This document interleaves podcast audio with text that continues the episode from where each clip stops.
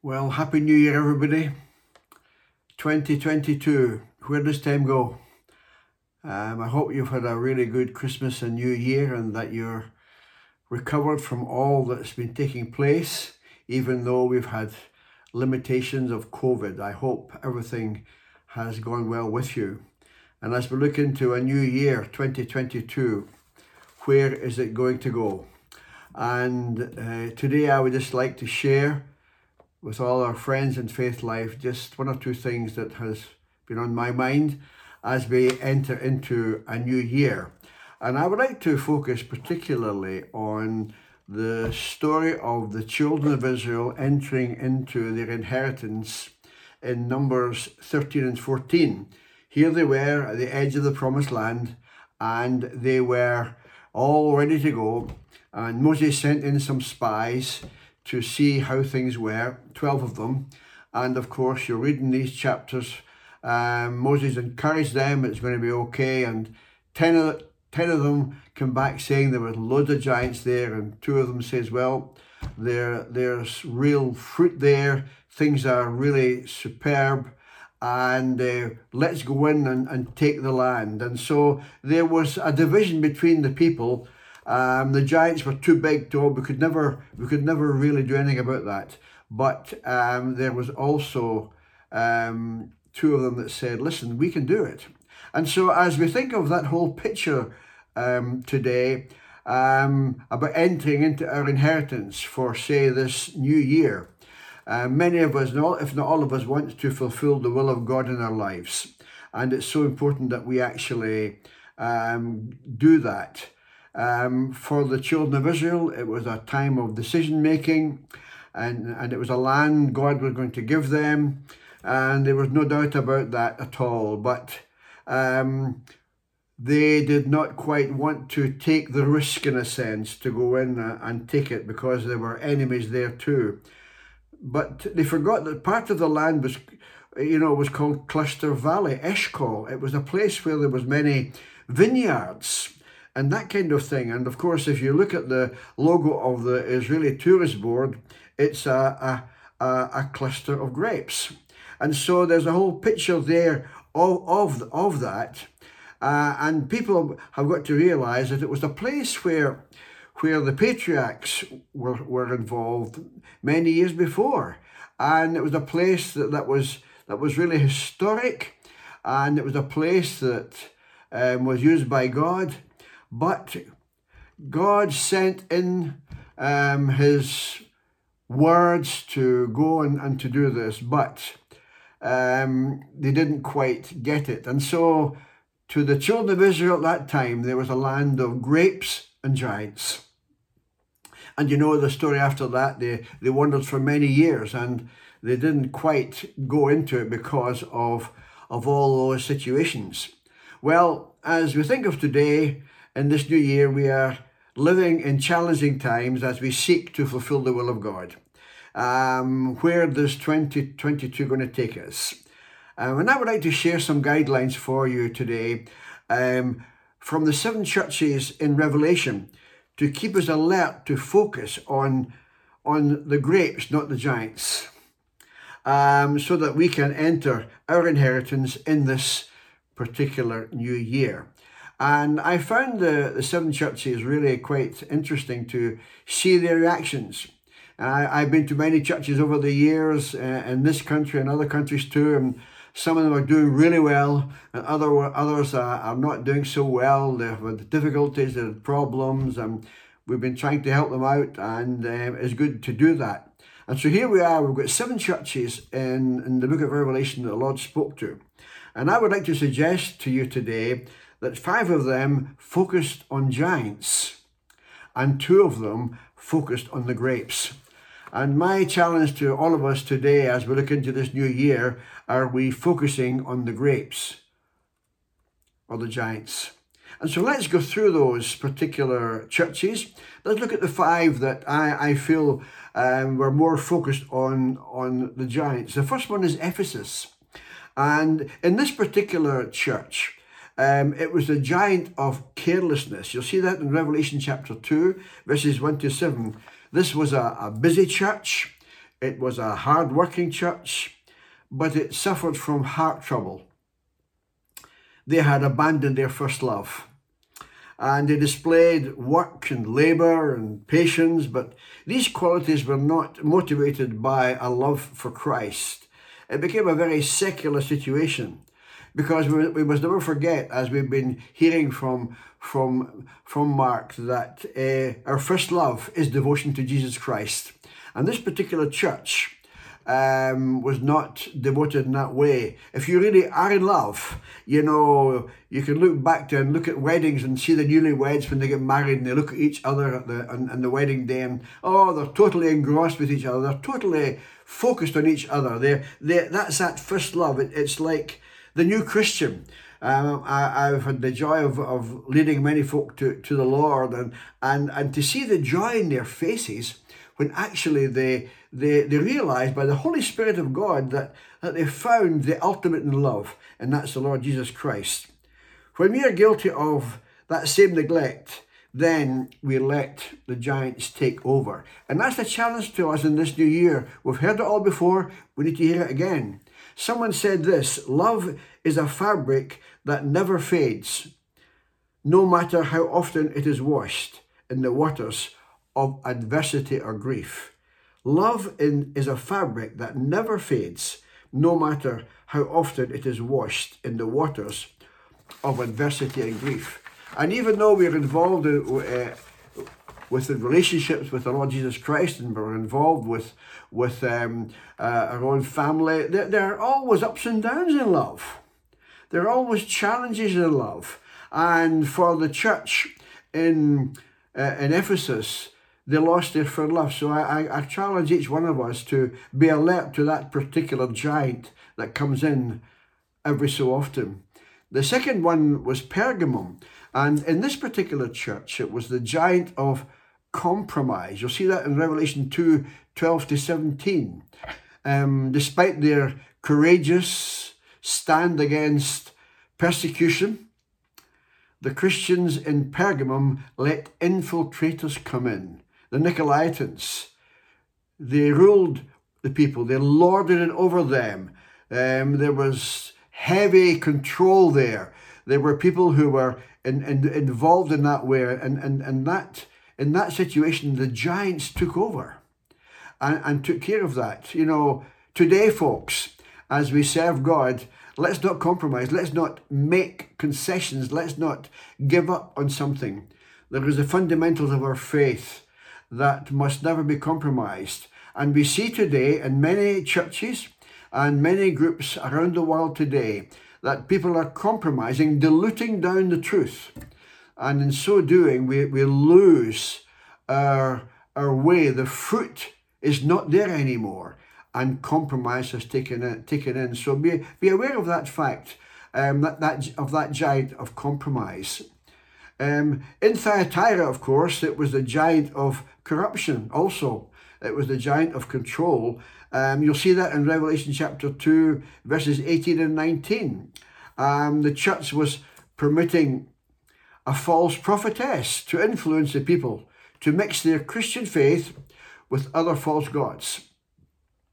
And don't you see today that this is happening a lot? Jezebel was an idolatrous queen here in this particular story who enticed Israel to add Baal worship to their religious ceremonies. And don't you see that this is something that's been going on for many, many, many, many years, where people have endeavored to, to bring about the, the things of the world, to bring in the, the religiosity, not the, the, the Christian truth. And in so doing, they've mixed and maxed. Um, and that becomes insidious, and eventually anything goes. Folks, in this day that we're living in, I feel this is one of the situations that we need to be very much aware of because corruption is coming in there, and, and, and in so doing, um, we, we, we try to please people instead of pleasing God. And my challenge would be to myself as well as you that the giant of corruption is at the door and it would love to take over. But when we come down to the, the, the fourth one in, in, in Sardis in Revelation 3, verses 1 to 6, we see the giant of feebleness, lacking strength, the ineffectiveness, the impotence, you know, the whole area of weakness. The church was living on past glory. Now, it was great to look back and, and see what's going on uh, and, and how God has blessed. But I've looked at history and, uh, um, and, and I've seen this fact that many movements have become monuments. And in so doing, all, many churches end up with man made programs that can never bring life. Uh, I've, I've loved programs, I've loved uh, being involved in that. Uh, I've loved the whole fact of, of people um, coming to help and to, to, to be involved in that. And, and my prayer would be that we've got to watch this particular area where the church begins to lose life and power. Um, and I, I, feel today that um, we need to be aware of this fact. When, when sin is confessed and when we get back to the, our first love and the truth, uh, and the church gets right with God and with each other, then the Spirit infuses new life. It brings revival. When I look back now, I've tried many programs. And I remember once I did a big mission when I was pastoring a church down in, in, in Blandford, and we brought, in great preachers, and it was great. The program was great, and and I wanted a big thing to, to, to do, and and it's not a wrong thing to do that, but but um, from that particular mission, where hundreds of folk came to the meetings, we, we, we never tried to become Christians, and we thought, well, that was a that was a Bob Kilpatrick man-made thing there, but yet in other cases when I look back, when the Spirit of God speaks to us as a church and as leadership, um, I, I, look back when He takes over and when we are actually uh, appreciating the fact that we're moving forward with God. Um, I look back one in one year when we saw but uh, for seven months we saw a baptismal service every month. Now that that is revival in my, my book. Um, and so be aware of this fact that we can't live in past glory. We give God thanks for all that He has done in the past. And my prayer would be that you would, in so doing, um, be aware of this fact that the giant of feebleness can take over. But also, when you go to one of the most famous uh, giants that um, we can see about is, is the one in Laodicea, where it was the giant of indifference. You see that in, in Revelation chapter 3, verses 14 to, to 22. Um, we see there that in the Christian life there are three spiritual temperatures. Number one, a burning heart for God. We find that in Luke 24 when when these people met Jesus on the road to Emmaus and when God began to actually unpack the wonder of, of what happened at the cross and the resurrection, their hearts were burned within them. That's one area um, that really is, is wonderful. The second is a cold heart, like in Matthew 24, verse 12, where when sin is rampant, love grows cold. When sin comes in, it's not, this is not rocket science, this. When sin comes in, you know, things become cold. There's no burning heart anymore. And, and in so doing, we can't go anywhere. And the third one is this a lukewarm heart. We see this in Revelation chapter 3, verse 16. We see there actually that um, they, they were neither cold nor hot. Um, a lukewarm Christian is, is comfortable, is complacent, and does not realize his or her need of God. So complacent. If we are cold, at least we can feel it. I like a, I like a cold drink, a real cold drink, or I like a real hot drink. But when I drink a lukewarm drink, yuck, it's not very, very nice. A drink that is tepid is flat and stale. And the fire has gone out of it all. And so God is saying to each one of us, watch for the giant of indifference as we move into to this to this new year. It's so encouraging to realize this fact that there are many things that God wants to do in us and for us in, in the days that lie ahead. But yet when, when we come to to the, the two that focused on the grapes, not the giants, what a difference that makes. What a difference it makes to, to all that, that, that goes on there. Um, uh, the church in Smyrna, we see there the, the grapes of, of faithfulness. Um, there was a, a, a firm devotion. Um, there was there was loyalty there. there was reliability there. Uh, and the church was not having an easy time. Um, there was persecution, um, but they refused to compromise and say that Caesar is Lord. And so that was a big challenge. Would, could this happen in our country? Of course it could. Um, we can see many people who are trying to, to put other idols in place, who are trying to release new areas of worship. There are many areas of worship today that are secular, and people are focusing on that. And even when you look back at Christmas time, where is the focus? The focus is on tinsel, not on truth. And this is something that we must be aware of uh, in, in the days that lie ahead. It was an important city, Smyrna, for the Roman imperial cult, and anyone refusing to acknowledge Caesar as Lord would certainly be excluded from employment and would end, end up in poverty. Now, that is quite something. But they were rich. They lived for eternal values that would never change. And this is a very powerful giant to overcome. Um, in our day, they were faithful, they stood true to Christ no matter what the government might threaten them to do. And you know, um, it's something that really challenges me. I'm so grateful that in government there are many Christians in Parliament. And please pray for them in Parliament because they're, they have prayer meetings, I know that there are many different organisations who are actually supporting them, many churches supporting them. Pray for leaders in each of the, the church denominations as, as they are, uh, are, are called upon to possibly um, dilute what they're doing. And the grapes of faithfulness is one of the greatest grapes to, to get a hold of, to stand true through every persecution. Uh, and when I when you look back, you can look at many people. I, I my one of my great heroes is Corrie Ten Boom. Um, when when she was a uh, uh, protecting many Jews in, in, in Holland, how she was was amazing, and the family hid many people there at that particular time. I, I can't imagine what it was like. Um, living in, in, in those times, he was a woman who was true to the Lord, and then she and her sister were, were put in prison into Ravensbrück and, and in situations that I could never fully and utterly understand. And I remember one one story in, in the film The Hiding Place um, when Corrie is speaking to, to, to her sister who's going through a pretty tough time uh, and she says this, there is no pit so deep that he is not deeper still. And you know, that is something I've never forgotten. Um, and I feel that God is calling us to faithfulness as we go forward in this day and generation. One of my other heroes is, is Jim, Jim Elliot, who was the one of the five martyrs in, in Ecuador many years ago when I was just in my teens.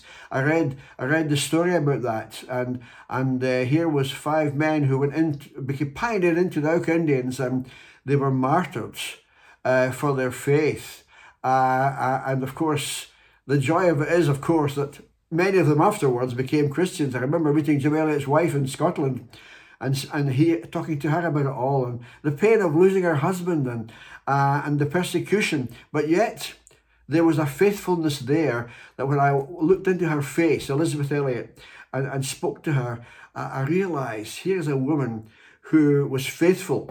There were many giants that came up, as in Corrie Ten Boom's case, but she was faithful through every circumstance. So God is calling us to, to, to focus on the grapes of faithfulness today, even though the chips are down at times. And God wants us to be aware of that fact as we, we move forward together. So that's the, uh, the grapes we need to get a hold of that are really fruitful and blessed because these people that I've mentioned, these are people that in their lives and following their lives has have had an amazing impact on many folk who then became faithful witnesses to serve God right through many parts of the world today. So my challenge would be in 2022 is let us focus on the grapes of faithfulness. That's so, so important today that we are faithful. Um, there's a great song that I, I remember hearing many years ago uh, about, about faithfulness. People of faith, people you can depend upon. And God is calling us today uh, in our church to have people of dependability, people we can depend upon. And that's the call of us today.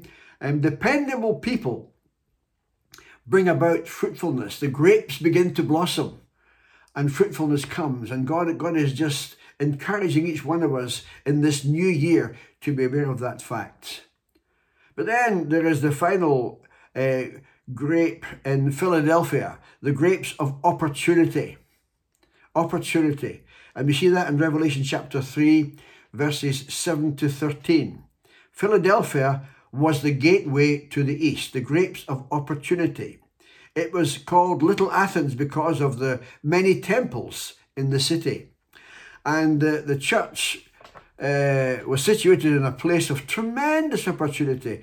All those gods, all those idols, just like Athens, many, many gods. And because of their perseverance and obedience to God's commands, a door of opportunity would open up. What I find is this that in a place like that, where there were many gods and many temples and people worshipping in many ways, when people become Christians from that kind of background, uh, many of them are just passing through these cities like Athens or Philadelphia. These Christians who were in Philadelphia, whether they were local people or people who were coming through there to worship and they, they came to know the Lord Jesus Christ, they would then move on to other countries. Um, and so you can you imagine the ripple effect of that? The grapes of opportunity. Folks, opportunity knocks for us today.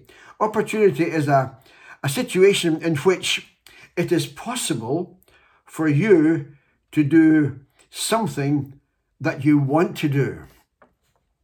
I want to do what God wants me to do. I want to be aware of this fact that this is a very important time in our day and generation, an opportunity knocks. I just want to, to give testimony to this fact that when the Spirit of God speaks to you about a, a given situation in your life, where you are, whether it's in Philadelphia or anywhere else, whatever the circumstance, if He speaks to you, He will He will get a hold of you by His Holy Spirit. And even though things are tremendously difficult, he will take you up on that particular opportunity. I give God thanks that there have been key times in my life and Eileen's life and our family when God has opened a door of opportunity. He opened it up for us in, in our 20s when we opened a missionary class and a centre in, in, in Hamilton. And, and we, we, we took it on and people thought, what are you doing here? But 100 young folks came every Friday night to hear about mission because we grasped it and we did it. I think one of the greatest opportunities for us was when we were actually um, um, moving forward in our own way, um, and God called us to become a pastor in, in Dorset. I, I found that amazing that He would take me down to, to Dorset, where I hardly knew the language and they hardly knew what I was saying. But in 1980, there was a door of opportunity, and Eileen and I and our three boys, we got in the car, moved down there, and from that particular opportunity, grapes began to grow. Hundreds of folk became Christians. So all I can say is this, folks: if opportunity knocks, there may be giants there. Many folks say, "Why are you going away down there? You don't know you." You know, you're maybe going down to something that is not going to, going to work out. But if God puts it in your heart, that's all that matters. And we give God thanks, thanks now that, that in so doing, um, today, folks, is a new day. 2022 is a new year. I give God thanks for the past, but what's going to happen now in my life? I'm looking forward, even though I'm I'm moving on a bit in life. I believe there are many, many other situations that God wants to open up for me. So all I, I, I can say is this that uh, Grape country is the door of opportunity. That's grape country. If God is speaking to you about something, let Him mature it in you and, and take you forward. Maybe in this year, whatever you maybe you're doing in, in the church or whatever you're doing as a family or in your work. Folks, let's live in great country. Let's enter into our inheritance. Sure, there'll be giants there. um, and some of them will try to knock you over and, and, and, and rob you of the fruitfulness that he, he has. But, folks, you've got to realize this fact that God is saying, if you persevere and you're obedient to my commands, a door of opportunity will open up for you. That's my prayer for you in this new year, that you would just get uh, aware of this fact. Um, the pillars of the church, as we read about in Revelation, are faithful people who bear his name for his glory. So let's not miss our door of opportunity. Let's not miss out in what he has for each one of us in this new year. I've told you about five giants and and uh, of churches that just lost it a bit. But I've spoken to you about the grapes of faithfulness in Smyrna and the grapes of opportunity in Philadelphia. I would like us to focus on the on the grapes, folks, not the giants. And I believe that if God is for us, who can be against us? Nothing can separate us from the love of Christ. And you know, as it says in um, in John 10, verse 19, the thief's purpose is to steal and kill. My purpose is to give life in all its fullness.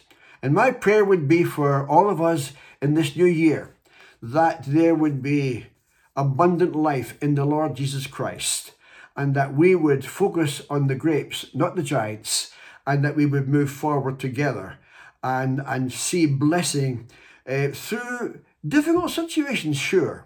Even though COVID is still there, Christ is supreme and he wants us to focus on faithfulness.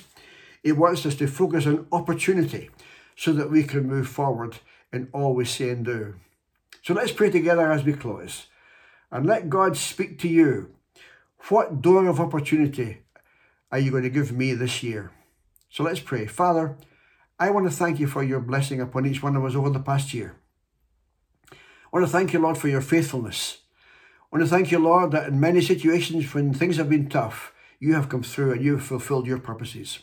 I thank you, Father, that greater is he that is in us than he that is against us. And Father, I pray for doors of opportunity to open up for all of us in 2022, that your blessing and your power and your presence would be released in all we say and do. And I pray that in the mighty name of Jesus. Amen. God bless you all. Have a great new year.